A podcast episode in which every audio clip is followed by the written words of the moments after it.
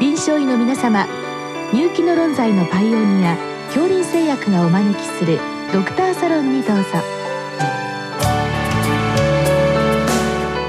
今日はお客様に東京ベイ浦安市川医療センター産婦人科部長酒井雅人さんをお招きしております。サロンドクターは防衛医科大学校教授池脇勝則さんです。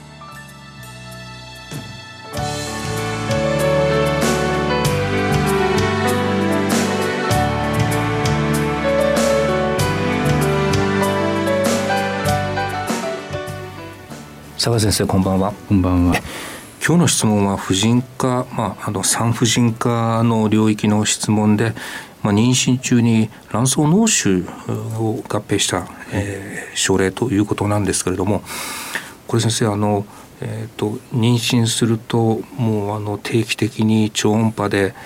あのチェックをするわけでそういう時にこの卵巣脳腫が見つかる割合っていうのはどうなんでしょう？高いんでしょうか？えっと、一応あの卵巣脳腫、まあ、そういう卵巣脳腫の類似の病変っていうのはあの妊娠の56%に合併しているというふうにあの言われています。結構高いっていうか高いですね。そうなんですね。でその脳腫私もあの脳腫っていうとというところで止まってしまうんですけどいろんな種類が脳腫にもあるわけですよね。はいはいあのまあ、卵巣腫瘍って言った場合に悪性腫瘍、えー、良性腫瘍。でそれはまあ腫瘍真の腫瘍で、まあ、増殖していくもの、うん、でそうじゃなくてあの貯留性の脳胞というふうな、うん、まあ、類腫瘍病変っていうのが結構そちらの方があの頻度としては多いわけですね。で先生、まあ、あの種類を聞く前にこれ基本的には良性というふうに考えてよろしいんですか？そうですね。あの大体もう95%から98%は良性のものであると、うん、まあ、腫瘍であってもその貯留性の農法であってもですね、うん。うん、で先生どういう種類の農法があるんでしょう？一番あの多いのは妊娠によってその妊娠応体のところにその妊娠のホルモンによって反応性に液体が貯留してきて、えー、まあ溜まってきたための卵巣脳腫っていうその応体脳胞っていうのが一番多いと思います。それはもうあの妊娠によるホルモンの変化によってまあ、脳腫ができるけれどもおそらくホルモンの変化によってはまたあのちっちゃくなっていくっていう。そうですね。大体妊娠のまあ8週ぐらいの時にはよく見つかるかなと思いますけども、これ12週を過ぎるとあのだんだんその、えっと、小さくなっていって、まあ、縮小消失というふうなことが多いですね。でまだ大きさも、まあ、5センチを超えないものが大体多いいいですね。それがまあこれからおっしゃる脳腫の中では一番多いっていうふうに考えてよろしいんですか？一番よく目にするところだと思います。それ以外の先生脳腫というとどういうものが？他にはですねあの脳腫ということで言うとあの子宮内膜症、うん、卵巣にできた子宮内膜症性の卵巣脳腫いわゆるチョコレート脳腫と言われるものですね、はいはい、これはあの最近やっぱりあの多くなってきています。わかりました。その他ですね、えー、あの割合あるのがあのこれはまあ一応真の腫瘍って言いますかその成熟奇形腫っていうものですね。あの費用脳腫とかデルモイドシストって言われているもので、あのこれまあその次に多いかなという印象だと思います。大体そのあたりがこう卵巣脳腫の種類というふうに言ってよろしいんでしょうか？そうですね。あのまあごく稀にはあの悪性のものもあ,、ね、まあ、あるわけですけども、えっ、ー、とまあ良性のものがほとんどですので、まあ悪性を疑う所見がまああるかどうかっていうふうなことで、うんうん、そこのところはあの、えー、一応は分けられるとは思います。うんうん、あとはまあその妊娠されてるわけですから比較的まあまあ最近は高齢の、えー、妊娠もあるにせよまあ、大体20代からまあ40代ぐらいでしょうか。そういう年齢によってあのやっぱりこういうこう脳胞が脳腫が多いっていうのも一応傾向はあるんでしょうか？そうですね。やっぱりあのそうすると子宮内膜症性の脳胞っていうのはちょうどその妊娠をしようっていう人たちの時期にですね、あの合併していることが多いものですね。うんうんうんまあ、機能性の場合は年齢にかかわらずやっぱりその妊娠に伴うホルモンの変化ですから、まあ、一様に起こるというふうに考えてよろしいんですそうですね。あそれは多分一定の割合で起こっていると思います、うんうん、そうするとこういったいろんなものに関して、まあ、機能性の場合にはおそらく経過を見ないとなかなかわからないと思うんですけれども超音波の形態的なこうところである程度こう分類されていくんでしょうか、はい、そうですね。あの超音波のあの内部エコーですね。その脳胞の内部の見え方というのでかなりあの、えー、分類はできると思います。まあ、それではちょっと難しいって言った時にさらにまあ、例えば MRI をするとかですね。一応妊娠中なので CT は避けるように、ね、してるんであの MRI を造影剤使わないでやってみるとかですね、うん、そういうふうなことで鑑別していってることが多いと思います。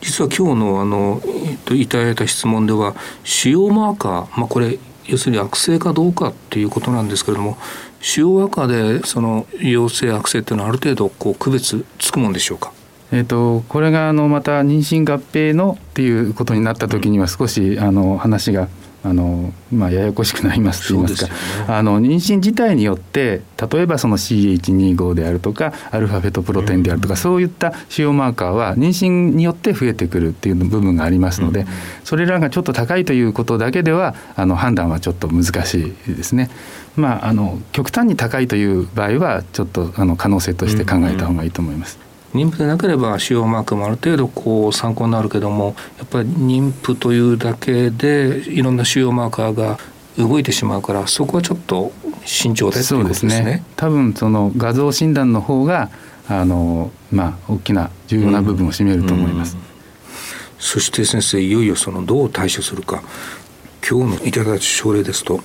10センチぐらいこれ結構大きくないでしょうか？そうですね。10センチっていうのはまあ大きい方になりますですね、うん、あの一応の産婦人科に診療ガイドラインっていうのを、うん、あのありましてそれの中にあのこの妊娠に合併した、うん、えー、卵巣のその、えー、脳胞摂取瘤のあの扱い方っていうのがあるんですけれども、そこではですね大体10センチを超えていると手術を考えた方がっていうふうなねこと。まあ6センチよりも小さければ経過観察でいいんじゃないかと。まあ大雑把にあの大きさだけで言いますと、そういうようなあことが書いてあります。そうすると今日の10センチっていうのは一応手術を前提に考えるぐらいの大きさだと。そうですね。あの妊娠してない時でも当然手術を考えるっていうそう、ね,、いう大きさになります。今先生6センチと10センチとおっしゃって例えばその6と10の間っていうのはどういうふうに判断されますか、そこが非常にまあ悩むところだと思いますが、うんうん、これが妊娠中にまた大きさが変わってくるっていうものもありますのでまあその経過を見ていくっていうことも必要になります。先ほど申しましたその、えー、内膜症性の子宮内膜症性の卵巣脳腫ですと、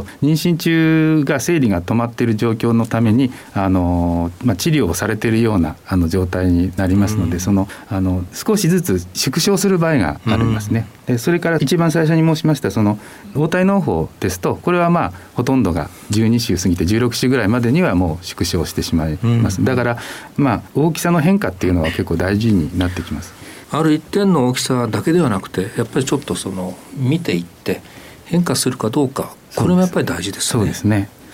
そしてまあ今日のご質問10センチっていうのが、多分1行目に妊娠中期の治療って書いたので、はいはい、その時期に10センチというふうに考えていいかもしれませんけれども、はい、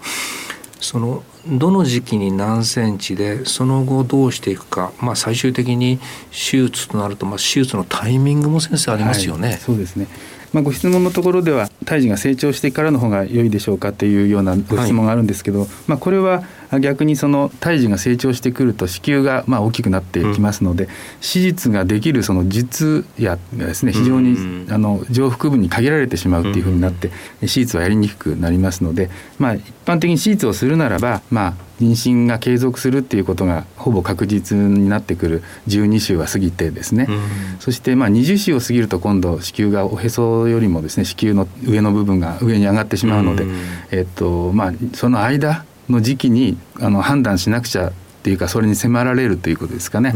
あまり大きくなるともう手術自体が難しくなるということで、どこまでの時間経過を見ていけるかというところでどっかで、えー、と判断しなくちゃいけないというふうになるかと思います。ちょっと先生確認なんですけどもあんまり早すぎるとこれ妊娠が維持ができないっていうようなことなんでしょうか？あのえーと、妊娠のまあ初期胎盤がある程度機能するまではですね、あの妊娠排卵した後の妊娠応体から出る応体ホルモンっていうのが妊娠を維持する働きが、あのあります。で妊娠そちら側にもし農胞ができているということになった場合それをあの摘出する時にですねその妊娠応体も壊れてしまったり一緒に取れてしまったりということがありえるのでそうすると妊娠の維持が難しくなる可能性がありますからまあ胎盤がある程度その妊娠の維持を始めるようになってからでしたらばあの安心して手術ができるっていうふうになるので、うんうん、まあ12週は過ぎた方がいいっていうのはそういうことですね。大体こう症例は先生あの比較的妊娠初期に分かってそしてえー、まああの12週以降の手術のタイミングまでは十分こう時間的な余裕があるような感じでこうやっていくわけですね。そうですね。その初診をあんまり遅くしないで来ていただければ、ね、時間的な余裕はまあある程度あります。えー、え。ー、まあ、あとはそこであの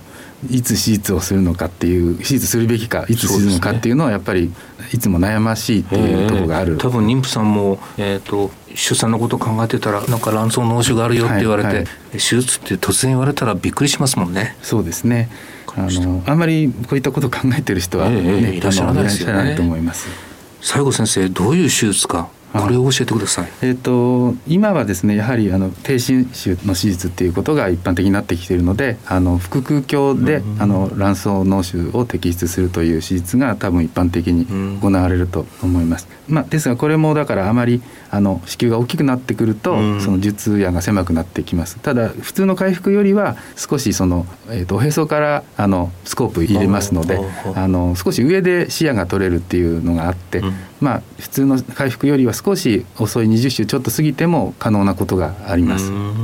私も素人でちょっと外れた質問かもしれません。そういう時は先生脳腫だけ取るんですか？それとも卵巣ごと取っちゃうんでしょうか？あのなるべくあの良性の脳腫であった場合はですねあの卵巣自体の機能は残したいということになりますので、その卵巣がその外側が卵巣の皮膜になってその卵巣脳腫の外側に正常な卵巣があるわけなので、そこを切って中のその脳腫の部分だけ取り除くっていう、まあ、そういう角質っていう言い方ですかね、そういうことを目指すと。ただし少しはやっぱり卵巣の部分はあのやっぱり取れてしまって、なくなってしまうっていう部分はありますね。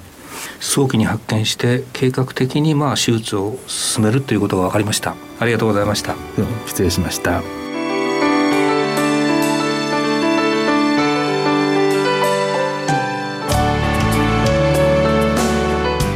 今日のお客様は東京ベイ浦安市川医療センター産婦人科部長酒井雅人さん。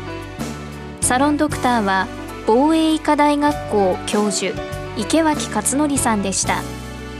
それではこれで恐林製薬がお招きしましたドクターサロンを終わります。